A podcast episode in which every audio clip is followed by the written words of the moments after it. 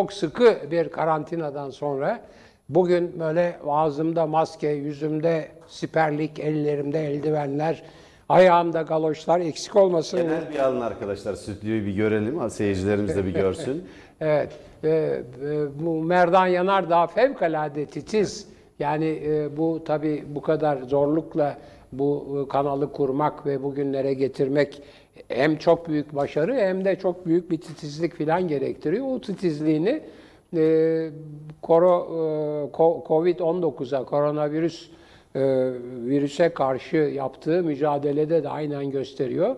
Daha girerken eller dezenfekte ediliyor. Ben etmedim çünkü e, e, elimde eldiven vardı. Eldivenleri çıkarıp attık tabii ondan sonra. Ondan sonra dezenfekte. Evet ondan sonra da dezenfekte ettik. Ayağımıza galoşlar. Ben de zaten maske ve siperlik vardı. Aslında burada duruyor maske ve siperlik. İkisi de duruyor fakat e, maske sesi boğuyor. Siperlik de çok parlıyor diye şimdilik çıkardık. Burası tam dezenfekte edilmiş halde. Fakat gene de yüreğim üç buçuk atıyor.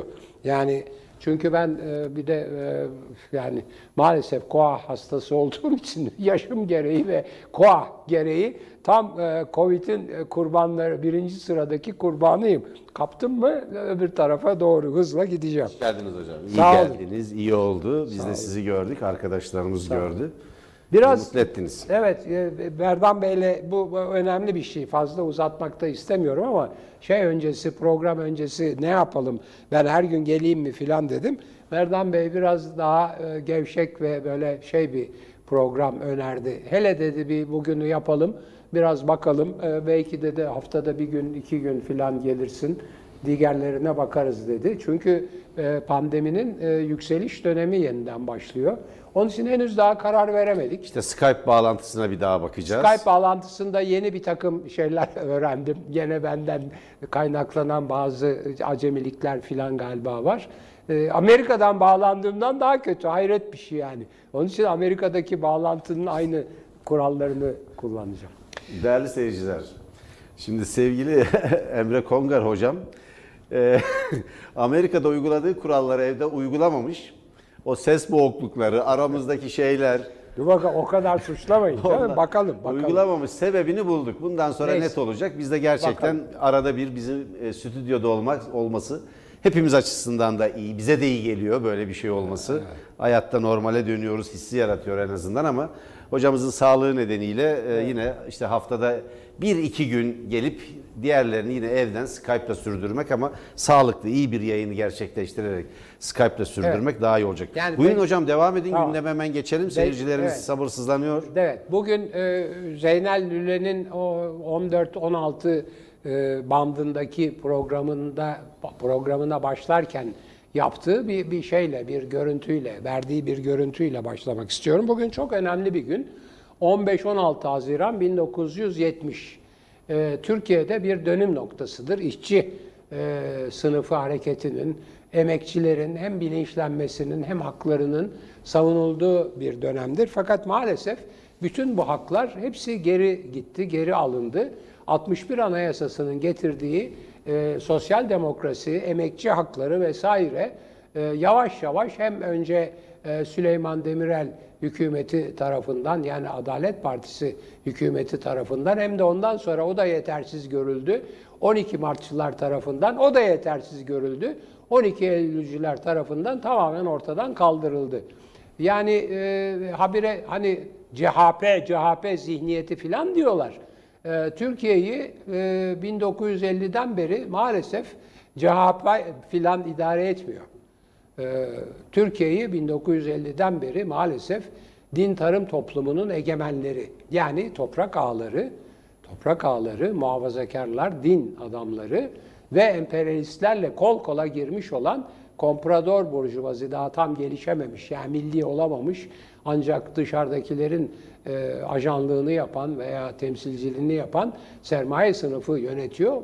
Bugün geldiğimiz noktanın bir numaralı sorumlusu onlardır. Hiçbir zaman Ecevit'in çok kısa bir dönem e, Kıbrıs harekatını yaptığı dönem hariç bir de 80 78-80 arası işte birkaç e, bir, bir iki yıl bile olmayan bir dönem hariç ki orada da 11'ler vardı. O 11'lerin içinde de çürük elmalar vardı, perişan ettiler filan. Yani öyle Türkiye'yi bugünlere getiren o CHP zihniyeti filan değil. Maalesef aslında CHP zihniyeti yani İsmet Paşa'nın çok partili düzeni kurarken muhalefeti devrimin ellerinden aldığı egemenliğin temsilcileri olan din adamlarına ve toprak ağalarına vermesi oldu. Yani devrimin kendilerine karşı yapılmış olduğu din toprak din toprak düzeni İsmet Paşa'nın izin vermesiyle demokrasi adına muhalefete geçti ve iktidarı aldı. Kime karşı? Cumhuriyeti yapan devrimcilere karşı. O açıdan belki CHP zihniyeti bugünkü sorunların temelinde yatıyor olabilir. Yani çok iyi niyetle e, Cumhuriyeti demokrasiyle taçlandırmak niyetiyle dünyada eşi olmayan bir biçimde İsmet Paşa'nın dünyada eşi olmayan aynen Atatürk devrimi, aynen Türk İstiklal Savaşı gibi dünyada eşi olmayan bir biçimde tek adamken bütün yetkileri Salazar, Franco bilmem ne batıyla kol kola girmiş götürürken devretmesidir. Başka da dünyada bunun örneği yoktur. Ha, o bakımdan CHP zihniyeti olabilir.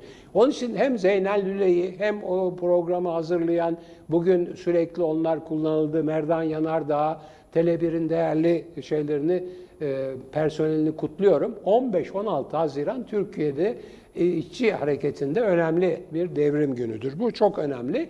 Ne tesadüf aynı gün iki tane daha olay var. Bir tanesi e, Kemal Kılıçdaroğlu'nun başlattığı CHP'nin işte o CHP zihniyetinin e, adalet arayışı yürüyüşüdür. Ankara'dan İstanbul'a başlattı. Onun üçüncü yılındayız. Hocam aynı şey biz aynı bandı, e, haber bandını e, habere doğru hemen ana haberin ana habere girerken Evren Özalkuş da aynı haberi verdi. Ana haberimizde de 15-16 Haziran haberlerini verdik. Evet, gördüm. Gördüm ve çok iftar ettim. Yani bu ekranda bulunmaktan sevgili Yanardağ övünüyorum. Sizle hocam, beraber bize, program yapmanın o, güzelliği ayrı. Biz de sizinle övünüyoruz. Sağ olunuz. Şimdi üçüncü bir olay var. Çok önemli bir olay. Aynı bağlamda. Yani 15-16 Haziran, efendim gene 15 Haziran Adalet Yürüyüşü CHP'nin Kemal Kılıçdaroğlu'nun ki ben de bizzat katıldım. Siz de herhalde e, katıldınız. E, Uğur Dündar. Biz program yaptık hocam. Evet, evet. Beraber gittik canım. Evet. Yani siz de katıldınız. Pro, program gittik, yaptık. E, şeyle, Kemal Bey'le bir Kemal Bey'i konuk olarak aldık. Yürüyüşte, Yürüyüşte evet, program yerinde. yaptık. 18 dakikayı orada yaptık. Onun için sizle... Kendisiyle karavanda görüştük. Tabii. E, Uğur Dündar katıldı. E, Yılmaz Büyükerşen katıldı. Bugün onun e, yaptığı bir küçük videoyu paylaştık filan. Şimdi o bağlamda bugün fevkalade önemli bir üçüncü olay daha başladı. O da HDP'nin e, Edirne'den ve Hakkari'den Ankara'ya doğru başlattığı bir darbeye karşı demokrasi ve adalet yürüyüşü. Çünkü şu anda e, seçimlerden sonra özellikle yerel seçimlerden sonra en büyük adaletsizlik HDP'ye yapılıyor. E, pırıl pırıl seçilmiş, ben söylemiyorum, Yüksek Seçim Kurulu söylüyor. Yani sicillerine bakılmış, hiçbir sakınca görülmemiş, pırıl pırıl seçime girmiş. Oyunu da almış, seçilmiş belediye başkanı vay diyor şu veya bu nedenle neden bulmak kolay görüyorsunuz. Bir sürü e, birçok e, değerli gazeteci arkadaşımız da paldır küldür içeri alınıyor. Ne, ne yaptıkları belli değil. e, Abuk sabuk bir takım hukuksuzluklarla filan. O belediye başkanları da görevlerinden alınıyorlar. Yerlerine birer kayyım atanıyor. Ama hem seçime girmişler temiz sicilleriyle hem de e, seçimi kazanmışlar. Onun için en büyük adaletsizlikler, haksızlıklar şu anda HDP yapılıyor. Bir de Cumhurbaşkanlığı adayları Selahattin Demirtaş e, hapiste. Hemen burada bir küçük noktaya daha işaret edip bitiriyorum.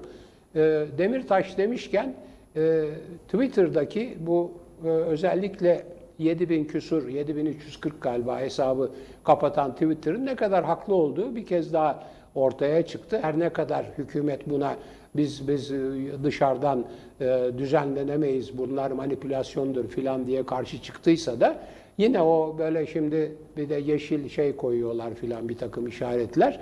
O hesaplardan bir tanesi e, Selahattin Demirtaş'ın eşi Başak Demirtaş hakkında son derece terbiyesiz, nezaketsiz demeyeceğim. Onları çoktan aşmış, terbiyesiz, ahlaksız bir paylaşım yaptı.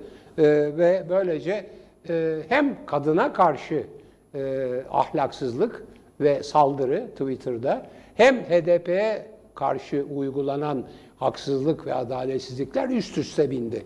Allah'tan o kadar büyük bir tepki oldu ki bu Başak Demir Demirtaş'a karşı yapılan saldırıda e, Adalet Bakanı da çok doğru bir kararla aferin Öyle 40 yılda bir hani bozuk saat bile doğru doğru zamanı gösterir günde iki defa.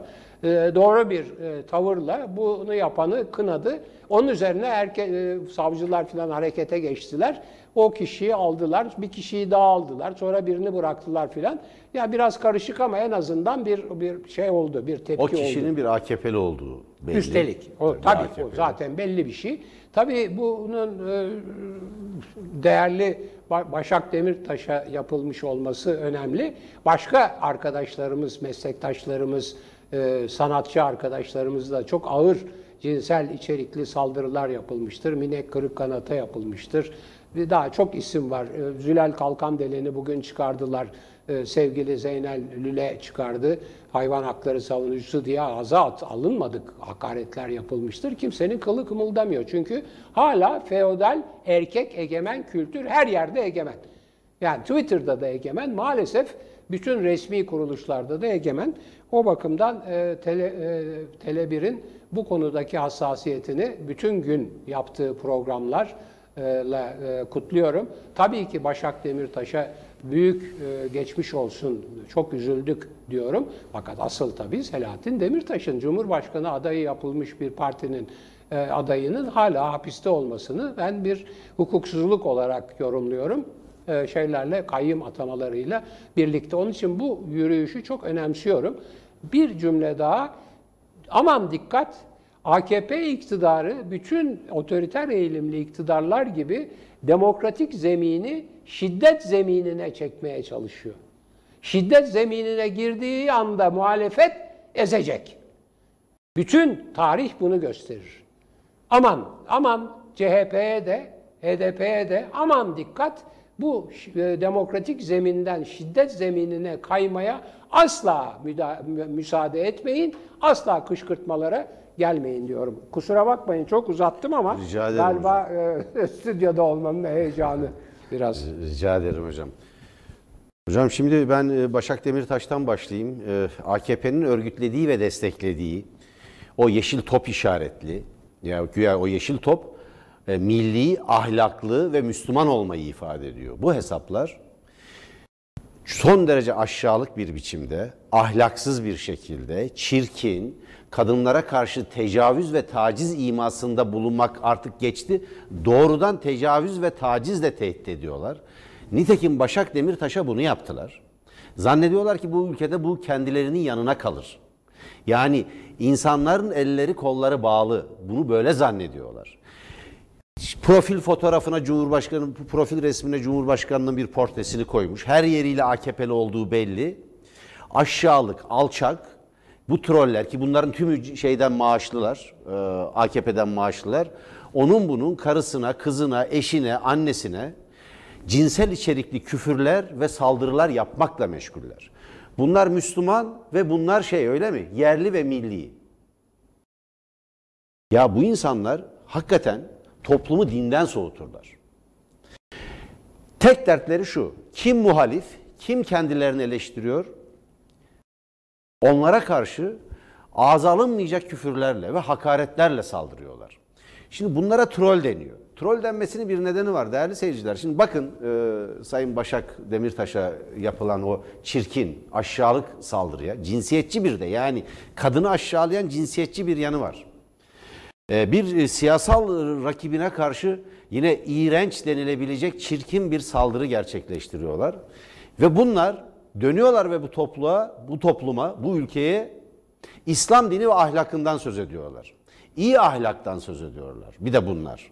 Şimdi ya bir troll düzeni kuruldu. Bir troll düzeni kuruldu. Bunların yürüttüğü bazı operasyonlara, iktidarın yürüttüğü bazı operasyonlara uygun koşulları, şartları hazırlamak amacıyla örgütlenmiş bir güruhtan söz ediyoruz. Güruh kavramını bilerek ve isteyerek seçiyorum. Bir güruh bunlar. Ve şu çok önemli hocam. Medya, bunların ele geçirdiği medyayı izleyen yok. Televizyonları izlenmiyor. Gazeteleri okunmuyor. Evet. Bakın A Haber yerlerde sürünüyor. Rating raporları geliyor bize değerli seyirciler. Evet. İşte diğer haberleri, haber kanallarının adını saymayalım şimdi. Yani biçimsiz olacak. Ama o haber kanallarının çoğu yerlerde sürünüyor. Dizi kanallarını izleyen yok. Toplumun inancını ve güvenini kaybettiler. Evet. Böyle olunca, böyle olunca bazı kumpas operasyonlarına şartları hazırlamak için bu trolleri harekete geçiriyorlar.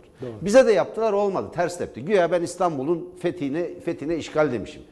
Ya siz cah- aptal mısınız yoksa okuduğunuz ve dinlediğinizi anlayam- anlayamayacak kadar geri zekalı mısınız bilmiyorum. Ama tam tersini söylediğimiz halde. Tam tersini söylediğimiz Ayrıca halde. bunu kaç defa Evet. tekzip ettiğiniz. Ve, ve tekzip etmeye gerek yok hocam. Yani ben tekzip hayır, etmem. öyle demedim, böyle- Tabii, tabii ben tekzip etmem. Evet, evet. Ben söylediğimi tekrarlarım. yani işte düzel tekzip edecek bir şey yapmadık. yalanları düzelttiğiniz halde. Hayır defalarca ifade ettiğimiz halde şimdi bu trolleri harekete geçirdiler ve Rütük ceza kesti. Ya tersini söyledik diyoruz. Evet. Bakın banda görün. Yani iki, iki tane şey var ee, bunun. İki neden olabilir. Ya geri zekalılar bunlar dinlediklerini ve okuduklarını anlamıyorlar. Ya aptallar ama her ikisi de değiller değerli seyirciler. Art niyetliler. Düşmanca davranıyorlar. Sadece kalpleri değil bilinçleri de kapalı. Bu nedenle böyle davranıyorlar ve ahlaksızlar. Şimdi bir kadına, eşi cezaevindeki bir kadına dışarıda böyle bir imada da değil açıkça cinsiyetçi bir saldırıda bulunmak emin olun kimseye hayır getirmeyecektir. Bu toplumun birliğini, beraberliğini, bütünlüğünü, barışını, huzurunu her şeyi bozacaktır. Siz ne yapmaya çalışıyorsunuz ya? Tacizciler ve tecavüzcüler düzeni mi kuracaksınız? Milletin eşiyle, kızıyla, annesiyle, bacısıyla ne iş, ne derdiniz var sizin? Yüreğiniz mi yok sizin ya? Aranızda. Yani eğer gençseniz siz delikanlılıktan hiç mi nasibinizi almadınız? Bu toplumun kültüründen, ahlakından, geleneğinden, göreneğinden, töresinden hiç mi nasibini almadınız? Nasibinizi almadınız? Böyle bir ahlaksızlık ben görmedim hocam. Şimdi 70'li yıllar özellikle 77-80 arası ki 81 demek lazım. 80 Eylül'ünde çünkü darbe oldu. Bir tür iç savaştı Türkiye'de yaşanan. Ama biz böyle bir ahlaksızlığa tanık olmadık ya. Böyle bir ahlaksızlıkla karşılaşmadık. Üstelik de Müslümanlık adına, Osmanlıcılık adına, yerli ve milli değerler adına yapılıyor. Demek ki yerli ve milli değerde sizin anladığınız ana avrat küfretmek. Milletin karısına kızına göz dikmek. Onları tecavüz ve tacizle tehdit etmek. Ya bu mudur? Hocam ben çok utandım. Yani şu şey e, bir cezaevinde e, eşi cezaevinde olan bir kadına Sormayın. bırakın bunun Demirtaş'ın eşinin olmasını Sa- e, Başak Hanım'ın herhangi bir sıradan siyasetçinin veya gazetecinin de eşi olabilirdi. Bunu ima etmek, bunu ima etmek, bu yönde çağrı yapmak aşağılık bir şeydir. Ben de Abdülhamit Gül'ü kutluyorum. Gözaltına alınması son derece doğru bir karardır. Tutuklanmalıdır.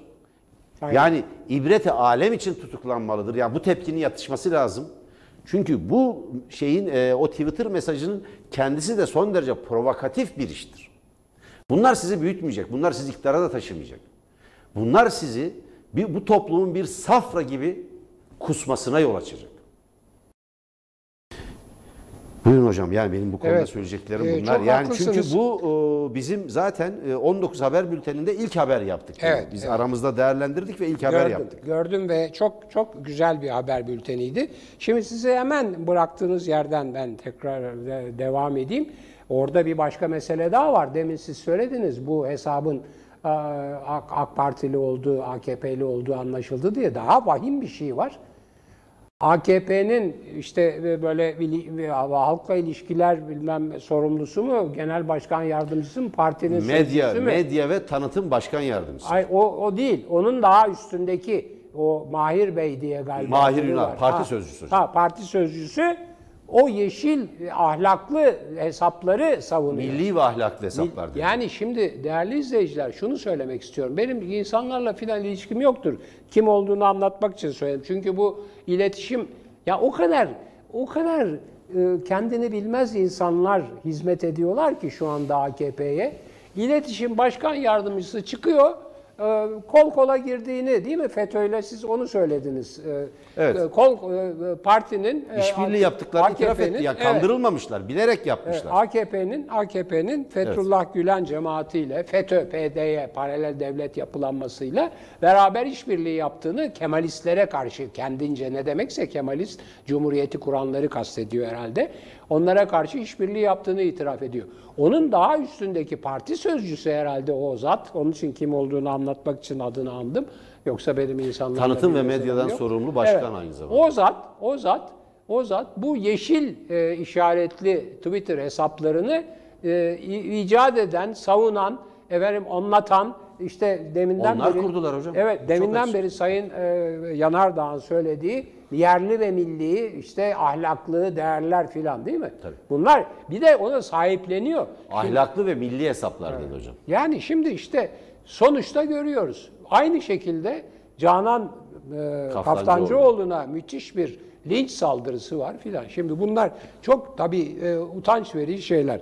Tabii bu arada başka bir şey daha var. Benim bu stüdyoya gelmemden dolayı bir, bir başka rahatsızlığım daha var. İnşallah kamuoyuna ya bu işte salgın hafiflemiştir bak ben de e, stüdyoya gidiyorum e, mesajı vermiyoruzdur, vermiyorumdur. Çünkü gayet korkarak geldim, çok korunaklı geldim ve Merdan Bey daha benim kapıdan, asansörden çıktığımı görür görmez derhal galoş, işte bilmem el dezenfektanı, eldivenlerin çıkarılması vesaire. Burada zaten bir sıkı yönetim ilan edilmiş.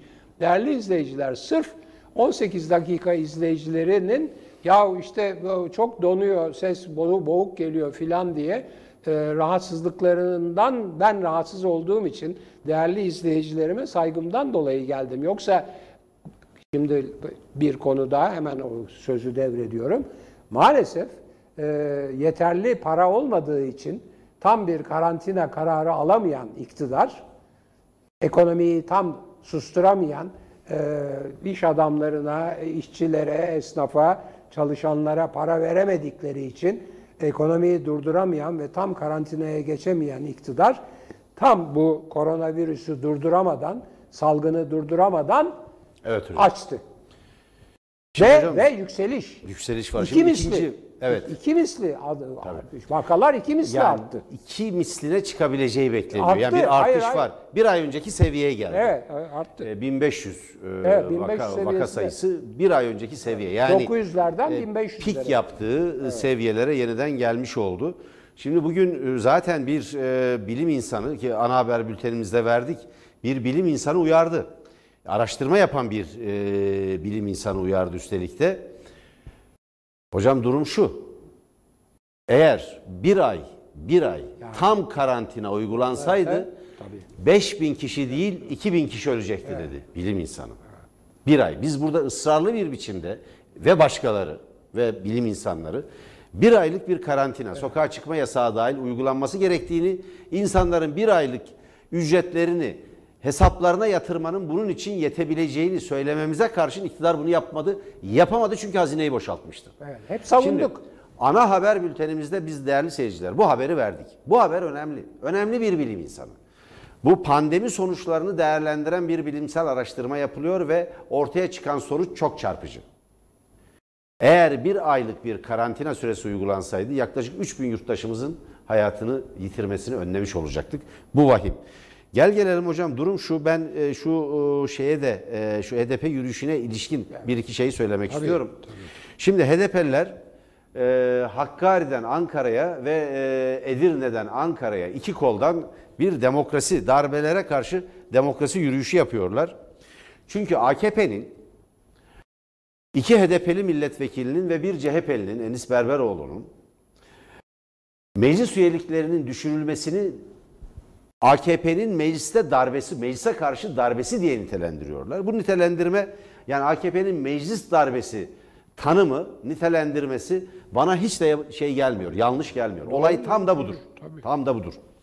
Yani toplumu gelecek yeniden, milli iradeyi hiçe sayacak, siyasal davalarla, siyasal gerekçelerle açılmış ve bir takım üretilmiş kumpas diyebileceğimiz bir soruşturma sonucu insanların aldıkları e, mahkumiyetler üzerinden e, milletvekilleri vekilliklerinin düşürülmesi meclisin iradesinin çiğnenmesi anlamına geliyor. Kesin. O bakımdan e, HDP'lilerin yürüyüşünün son derece haklı ve doğru bir e, tutum olduğunu burada saptamak lazım.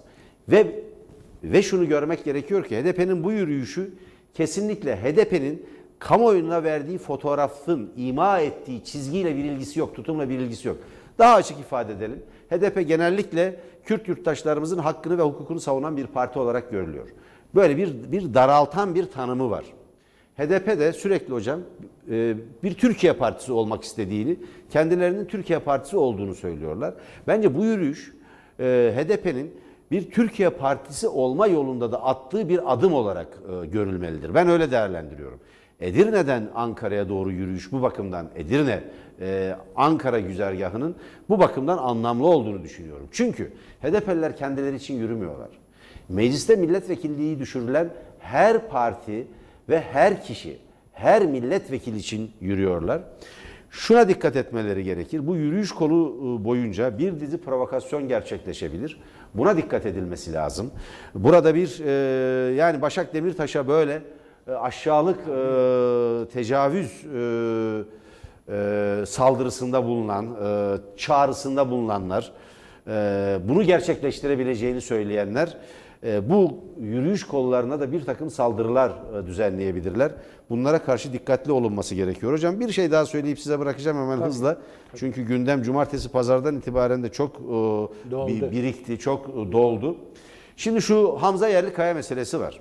Ya ben böyle bir rezalet görmedim. Rütük Başkanı'nın da yine bir bankanın yani Ebu Bekir Şahin'i de bir bankanın yönetim kuruluna zannediyorum Halkbank'ın yönetim kuruluna e, atamışlar. Hamza Yerlikaya ilkokul mezunu bir milli güreşçi. E, güreş yapmak için bir diplomaya ihtiyaç yok ama banka yönetim kurulunda olmanız için bir uzmanlığa, bir birikime, bir tecrübeye ve bir eğitime ihtiyacınız var. Ve her nedense hocam bunların diplomaları da hep sahte oluyor. Hamza Yerlikaya sahte lise diplomasıyla üniversite sınavlarına girmek isterken yakalanmış, bunu savcılıkta itiraf etmiş bir isim. Bu konuda ceza almış büyük bir olasılıkla ama dosyasına ulaşılamıyor. Fakat itirafları duruyor. Şimdi peki Hamza Yerlikaya'nın özelliği ne? Hamza Yerlikaya'nın özelliği şu AKP'li. AKP'li, AKP üye olmuş. AKP üye olarak bir siyasi ikbal ve servete ulaşabileceğini de gördüğü için çünkü bir çıkar ittifakına dönüşmüş durumda AKP. AKP'li mücahitlerin hemen hemen tamamı neredeyse müteahhit oldu. E, Hamza Yerlikaya da işte şey e, güreşçiyken, pehlivanken müteahhit olmaya, paraya ve servete uzanmaya e, çalışırken birdenbire bankacı oldu. Şimdi Ebu Bekir Şahin de gazeteci kökenli bildiğimiz kadarıyla ya Halkbank, Halkbank Yönetim Kurulu'nda ne işiniz var? Yani e, bugün e, Faik Öztürk Hamza Yerlikaya'ya bir çağrıda bulundu. Evet. Dedi ki Hamza Yerlikaya yani affınızı isteyin yani ve istifa edin. Sizi oraya getiren iradeden. istifa edin. Ve e, Mustafa Kemal Atatürk'ün ben sporcunun zeki, çevik ve ahlaklı olanını severim dediği kategoride bir sporcu olun ve bu milletin gönlündeki yerini koruyun dedi. Şimdi Hamza Yerlikaya hem resmi evrakta sahtecilik yapmaktan yakalanmış birisi. Evet, Vakıf Bank yönetimine e, atanmış Hamza, Hamza Yerlikaya. Halkbank yönetimine ise e, Ebu Bekir Şahin. Evet. Düzeltelim orada bir yanlışlık varsa eğer. Vakıf Bank yönetimine atandı Hamza Yerlikaya. Evet. Şimdi bu iktidarın tükenmişliğini de gösteriyor hocam. Arpalıklar tükenmiş. Yani belli yan hani e, dağılan bir ordu ya da mücadele eden bir takım yenildiği zaman ne kapabilirse kardır. Yani son bir hamle yapılır. Hem arpalıklar daralmış, dağıttıkları kaynaklar çok sınırlı. Hem de bir bozgun hali yaşanıyor. Son atamalar yapılıyor sanki. Evet. Ya böyle bir saçmalık olabilir mi? Benim buradan e, Ebu Bekir Şahin'le, Ebu Bekir Bey'le bir hukukumuzun olduğunu düşünüyorum. Kendisi radyo televizyon üst kurulu üyesi. Ben de Türkiye'nin etkili kanallarından biri haline gelen Tele1'in genel yayın yönetmeniyim ve ortakta bir toplantı gerçekleştirdik. Ben Sayın Ebu Bekir Şahin'in bu görevi reddetmesi gerektiğini düşünüyorum. Ya bütün medya kuruluşları adına bunun doğru bir davranış olacağını, ahlaklı bir davranış olacağını ve iyi bir gençliğe karşı da iyi bir örnek oluşturacağını düşünüyorum. Bu böyle olmaz hocam. Yani sahte diplomayla üniversite sınavına giren, ilkokul mezunu olduğu anlaşılan Hamza Yerlikaya Vakıfbank Yönetim Kurulu üyesi ya. Evet. Evet, şimdi e, süremiz çok azaldı. İki küçük noktaya işaret ederek ben bitiriyorum. Siz kapatacaksınız zaten. Birisi bu HDP'nin yürüyüşü çok önemli. Ben bugün Twitter'da da ona e, bir işaret ettim. Ve dedim ki e, CHP'nin e, Kemal Kılıçdaroğlu tarafından başlatılan adalet yürüyüşüne katılmış biri olarak elbette HDP'nin bu yürüyüşünde destekliyorum. Her zaman herkes için her yerde demokrasi ve adalet dedim. Bence e, hemen hemen aynı tarihe de başlamış olması ve e, e, CHP her ne kadar adaleti, HDP ise her ne kadar darbeciliğe karşı demokrasiyi vurguluyor da olsa adalet ve demokrasi birbirinin ayrılmaz iki parçası olduğu için bu ikisini birbirine benzetiyorum. Bir de son bir nokta, dehşet verici gene bir haber geldi. Devlet Bahçeli'ye hakaret ettiği gerekçesiyle hakkında dava açılan birisini beraat ettiren birkaç yargıca birden ve iki ayrı mahkemeye, biri yerel, biri istinaf, İstinaf mahkemesi, mahkemesi. olmak üzere iki mahkemenin yargıçlarına birden efendim Bahçeli'nin avukatı tarafından şikayet edildiği için HSK tarafından soruşturma açılmış. Şunu anlıyoruz hocam. Dehşet verici. Bu iktidar mensuplarını ve onların ortaklarını, payandalarını, koltuk değneklerini eleştirmek bile yasak.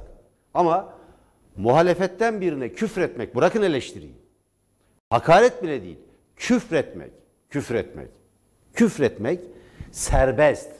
Bir küfür düzeni kurmuşlar ya. İktidara mensup birini eleştirmek yasak. Ya da iktidarın yakınındaki birini eleştirmek yasak. Bu bir suç haline getiriliyor. Ama muhalefetten bir siyasetçi, bir gazeteci, kendilerini eleştiren bir gazeteci, bir aydın, bir siyasetçi eşi, bir mahalle muhtarı, bir yurttaş, sıradan bir yurttaş bunu yaparsa bu yasak. Bu hakaret. Böyle bir çifte standart dünyanın hiçbir rejiminde hiçbir rejiminde Madagaskar'da ne yani o top, o ülkeleri aşağılamak için söylemiyorum. Tenzih ederim. Yani belki Türkiye'den daha iyidir. Uganda'da bile böyle bir rejim yok, böyle bir adaletsizlik yok ya. Yani daha işin felaketi, onu da bir ilave edelim. HSK'nın soruşturmasını HSK başkanı olan Adalet Partisi, Ya Adalet ve Kalkınma şey, Partisi. Adalet ve Kalkınma Partisi, Adalet Bakanı olan zat. Evet. HSK'nın başkanı onaylayan o. Yani felaket bir şey. Yıllarca ben bu hem de ekranlarda HSK'dan bırakın bakanı müsteşar da çıksın diye 40 yıl e, savunma yaptık. Hiç. Şimdi bir de baş, bakanı başkan yaptılar. Her şey ona bağlı. Evet hocam iki tane konu vardı onlar e, artık yarına kaldı ama en azından başlıklar haline değinelim ve kapatalım. Bir tanesi hocam bu Bingöl depreminde çöken Ya. karakolun Ya. e, kuleleri çöktü. Şimdi e, kale kol dediler bunlara. Sağlam betonarme e, dört bir tarafına nöbetçi gözleme gözetleme kuleleri kurdular. Bunların çok sağlam olduğu zannediyordu. Ölen o kuledeki Allah. e, şey korucu oldu. Güvenlik korucusu oldu. Allah rahmet eylesin. Demek ki, Üzücü. demek ki, demek ki kamu ihalelerinde hala hırsızlık var. Eğer o kule 5.7, 5,7 şiddetindeki bir depremle çökebiliyorsa o karakolların hepsini gözden geçirin demektir. Yani eee, bu iktidar döneminde yapılan işlerden biri. Diğeri de hocam burada defalarca söyledik. Korona nedeniyle sınavlar iptal edin diye.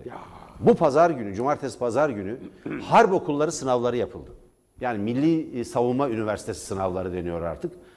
Ve bir sınıftaki öğrenci sınav sırasında fenalaştı ve korona olduğu anlaşıldı. Bütün sınıfı karantinaya aldılar. Bütün veriler bekliyor. 4 milyon öğrenci hocam üniversite ve lise sınavlarına, seçme sınavlarına girecekler. Ve diğer meslek okulları sınavlarına girecekler. 4 milyon öğrenci. 4 kişilik bir aile diye düşünün. 16 milyon aile mensuplarıyla birlikte 16 milyon insanla temas edecekler. Bir korona dalgası yükseliyor. Zaten bunu gerekli tedbirler alamadığımız için belki yok edeceğimiz bir hastalıkla yeniden boğuşmak durumundayız. Bu üniversite sınavları ve lise seçme sınavları kesinlikle iptal edilmelidir. Koronavirüsle, salgınla mücadele etmenin yolu budur diye düşünüyorum hocam. Doğrudur. Ee, Değerli izleyiciler, yarın, Yarın, evet. görüşmek üzere. Bir e, yeni bu Skype'la ilgili bir yeni tedbirlerle evden bakalım bağlanmaya çalışacağım. Eğer net böyle cam gibi burada olduğu gibi bir bağlantı olabilirse evden bir süre daha devam ederim. Yok olmazsa sizleri üzmemek için size saygımdan e, buraya gelmeye devam edeceğim. Hoşçakalın değerli seyirciler. Hoşça kalın değerli izleyiciler.